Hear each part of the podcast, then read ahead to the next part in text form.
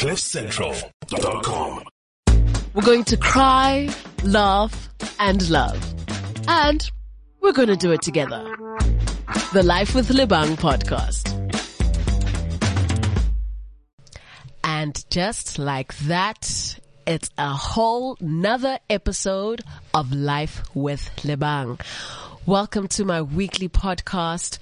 I'm so glad that you could be here. I am feeling so good right now. I've just proven that even if things happen, I'm in control of how I react. So I'm happy that I get to experience things that are different. You know, they say in Sizulu, there's a saying that says, Amalanga awafani. Days are not the same. So some days you'll wake up and you'll feel so good and so ready and so excited and so energetic and so amped and ready. And then other days, hmm, not so much. But how you respond to that is what makes the difference. So regardless of what I went through this morning, I'm here right now with you just to impart that, that good vibes, the real energies that you need and that I'm here to share with you. Welcome to Life with Lebang. This is episode four. Yay! Every episode that we do, I just get more and more excited to share because it's like one step closer and like you know when you're going up a ladder it's like you can see your goal. You see where you want to go. You, you can almost see like the, just where you want to be. And you're just going up this ladder slowly and slowly and so, so i'm really really excited to know that we're making our way up and we're working our way up to the top. And right now i want to share something with you about something very dear to me and something very close to my heart. As you know, I'm a mom of four. I am the hip hop mom. They don't call me the hip hop mom for nothing. But the bigger part of that is the mom part, the heavier part. Uh, being a mom is a 24-7 job. It's not something I can just hand in a resignation. It's not something I can just, you know, give them back the the job spec and be like, ah, it's cool, you can keep it. I've signed up for life. So every day things generally happen. And before I became a mother, I absolutely had no idea what I was getting myself into. I'd always read on social media like little things being said like, oh, giving birth is so insane. You lose your teeth. Oh, giving birth is so hectic. You never get your body back. There was, there's just a bunch of myths. There's things that are constantly said about the birthing process as a concept. And I personally was obviously, you know, exposed to some of these myths. I almost believed some of them even. And I didn't know what to expect. But luckily, having gone through it a couple of times, three times to be exact, and after the three times, I know that now it's, it's never the same thing. It's a completely different experience every single time. You'll never have the same birthing experience twice. After my third birthing experience, um, I came to appreciate it and I was like, you know what? I must just be grateful that my kids are here and that I'm still here and that I made it. Because the stories that we hear online, from friends, from family. They're quite scary. Some of them anyway. Now more than ever, because of social media, we are able to see, uh, what other women go through in their birthing experience. And side note, giving birth in South Africa is not, you know, it's not as glamorous, um, as I guess in other countries you know, number one, our, our healthcare is just incredibly expensive. So let's start there. Giving birth in South Africa is expensive. I guess giving birth in most countries is, is expensive, but way more here. So if you don't have access to some certain funds, then you're already giving birth in a public hospital, of which I've been lucky enough to give birth in both. So I've had the private hospital experience and the public hospital experience, of which over time I will share every little nitty gritty detail with you about that. But one of the bigger things that I want to talk about today is about debunking some of these birthing myths that we hear. And the, I mean, there's all sorts of uh, myths that we encounter. The first myth is that you can't breastfeed after a C-section. So a C-section is basically where they, it's a surgery. They have to cut up your stomach and take, you know, take your child. It's surgery basically. And then there's a natural birth, which is commonly uh, known as a VBAC, which is the other option, of which you should want to do, right? Because it's the most natural thing to do.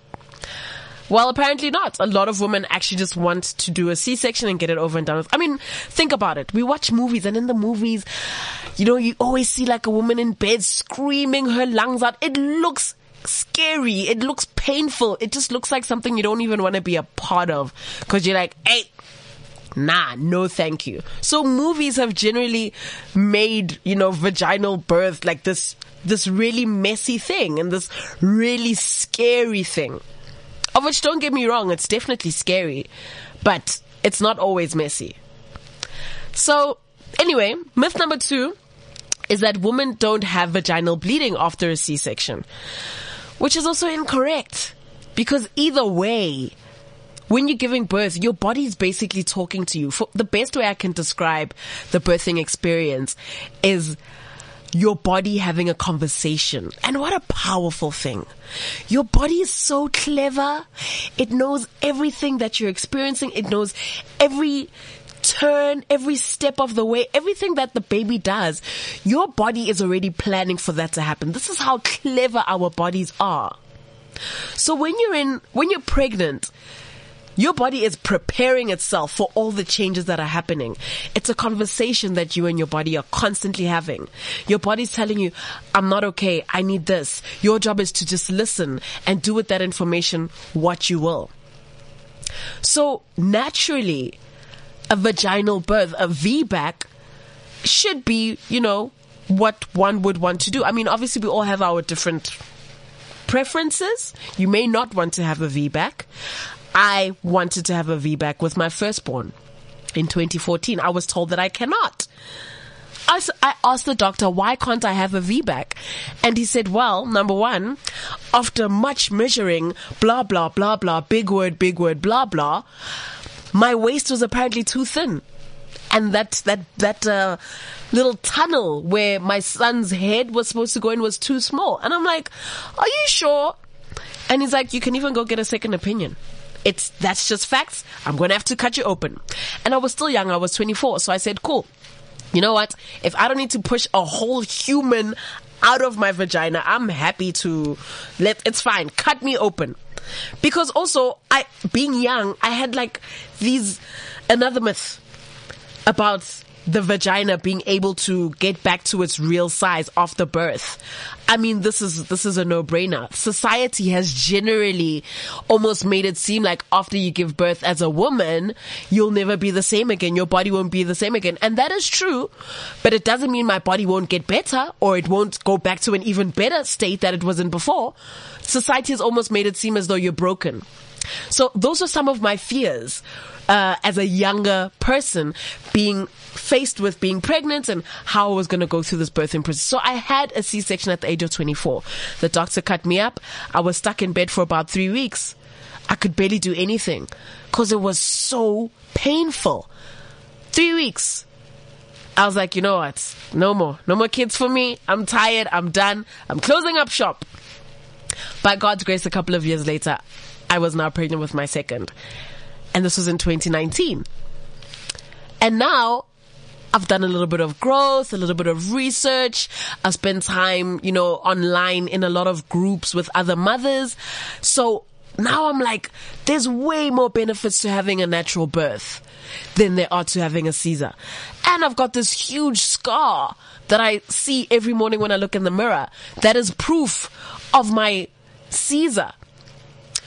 So I'm like, let me try for a natural birth because now I see the benefits and I know that it's possible. And then what does the doctor say? Yeah, no, it's too late to have a natural birth. I'm like, what can I do? Like, what is it that I can do? Can I, I can't do natural birth. I can't do, what do you, what do you want from me? At this point, I am insanely confused because I am so hell bent on doing a natural birth, but now I can't. Why? Because now I'm high risk. High risk is when you've already had a C-section in the past and now you want to try for a natural birth. There's a lot of medical terms that are, you know, that are there. Either your, your scar can tear from the inside. There's just high risks. So doctors are usually like, hey, they don't really want to, you know, get too involved. But I'm adamant on going for the natural birth. I'm like, this is what I want. This is what I'm going to do. And I don't care what has to happen. I'm going to do it. And a C-section is more expensive than a natural birth. So yeah, I'm going for the natural birth. Anyway, I do the natural birth and everything goes swimmingly. It literally, I was in labor for like less than six hours. By the time I got to the hospital, I was already at eight centimeters dilated. I got there, I pushed my daughter out and I was done. I was driving the very next day. The very next day, I drove myself to work. So I'm like, okay, cool. Clearly, natural birth is where it's at. Because from my memory, when I had a Caesar, I was stuck in bed for three hours because it was so sore. Because that was an actual operation where I had a, a scar that had to heal. Layers and layers of skin had been cut through. It was just, ugh, it was messy. But after I had my natural birth, I literally just stood up and carried on with life. It's almost as if nothing happened. And the same thing with my, with my previous pregnancy a few months ago, seven months ago. Literally woke up, went to the hospital, pushed my baby out, went home like nothing happened. So for me, natural births are the way to go. But then you, you know, you realize that there's reasons why doctors wouldn't encourage natural births. And I didn't realize how bad it was until I recently went to, to the doctor, uh, when I was still pregnant. I think I was about 25 weeks and I went to Olivedale Clinic and I said, Hey, I'm here for a natural birth. And the doctor said, we actually don't even do natural births. I was like, what? you just don't do them. And he's like, yeah, you know, the risks are too high. We encourage C-sections. And that for me was scary. I mean, I'm sure there are some medical reasons as to why this is the case, but I just found it a little, I was, t- I was taken aback a bit, you know, by that the concept of you can't choose anymore. If this is your doctor and you love your doctor and your doctor doesn't do natural births, then you are stuck in a Caesar and you don't have a choice. And you're going to pay more because a Caesar is more expensive than a natural birth. And then I started asking myself, like, back in the day when there were no, you know, C-sections and doctors around to cut us open, how were women giving birth so, you know, fine and so well? And then I did a little bit of research on the human body, especially the woman's body. The woman's body is such a magical place. It's such a clever thing. It's such a smart thing. The minute that child leaves your body, it's as I said, it's a conversation that you're having with your body when you're pregnant. It's a conversation that you and your body are constantly in when you're experiencing all these changes. If you listen to your body and you, you, respect your body and say, Hey body, this is what I'm thinking. Let's do this. this. What do you think? Your body will tell you, I, you'll be cool. Just do this. Just do that. I promise you that post birth experience, it'll be clean. That post birth experience won't be as chaotic as, as some from my experience anyway. So my plan is over the next couple of weeks is to basically unpack these various pregnancy myths, birthing myths, particularly in South Africa, considering this major, major, major gap that we have with our medical care. I'll tell you about my experience at, um, where was I? Morningside Clinic. My amazing experience at the, one of the best private, you know, hospitals in the country. Had a great, great time there. Gave birth and I felt like I was on holiday. No, really. and then I'll tell you about my experience at Edenvale Hospital, which is a public hospital, but one of the better ones. You know, it was chilled vibes, wasn't as hectic as I thought it was going to be. I quite enjoyed it. That was probably, you know, maybe my favorite. And then I'll tell you about my previous pregnancy experience at, what's it called? Rahima Moosa. It's in Sophiatown. It's one of the, yo, it was really a tough experience. Yo, it was dodgy. It was hectic. But I'll share that with you. So I'm glad that I've had a range and I know from A to Z what it's like to give birth within the South African medical system throughout. So stick around. Let's unpack let's share our experiences. I'll also get some actual medical practitioners in so that they can also give us their two cents.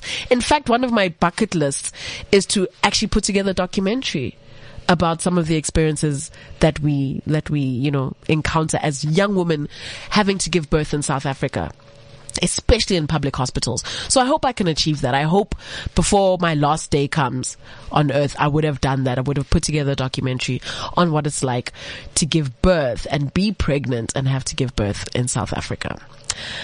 But that's the conversation that we can unpack over the next couple of weeks uh, just so that we can see exactly what's going on because it's a big thing considering the stats and the numbers and how many young South African girls are constantly falling pregnant. Uh, some because they want to, but others not because they want to. So these are some of the things that we're going to be unpacking on Life with Lebang. Just in case you're wondering what you're listening to, you're listening to real life. It is life with Lebang. CliffCentral.com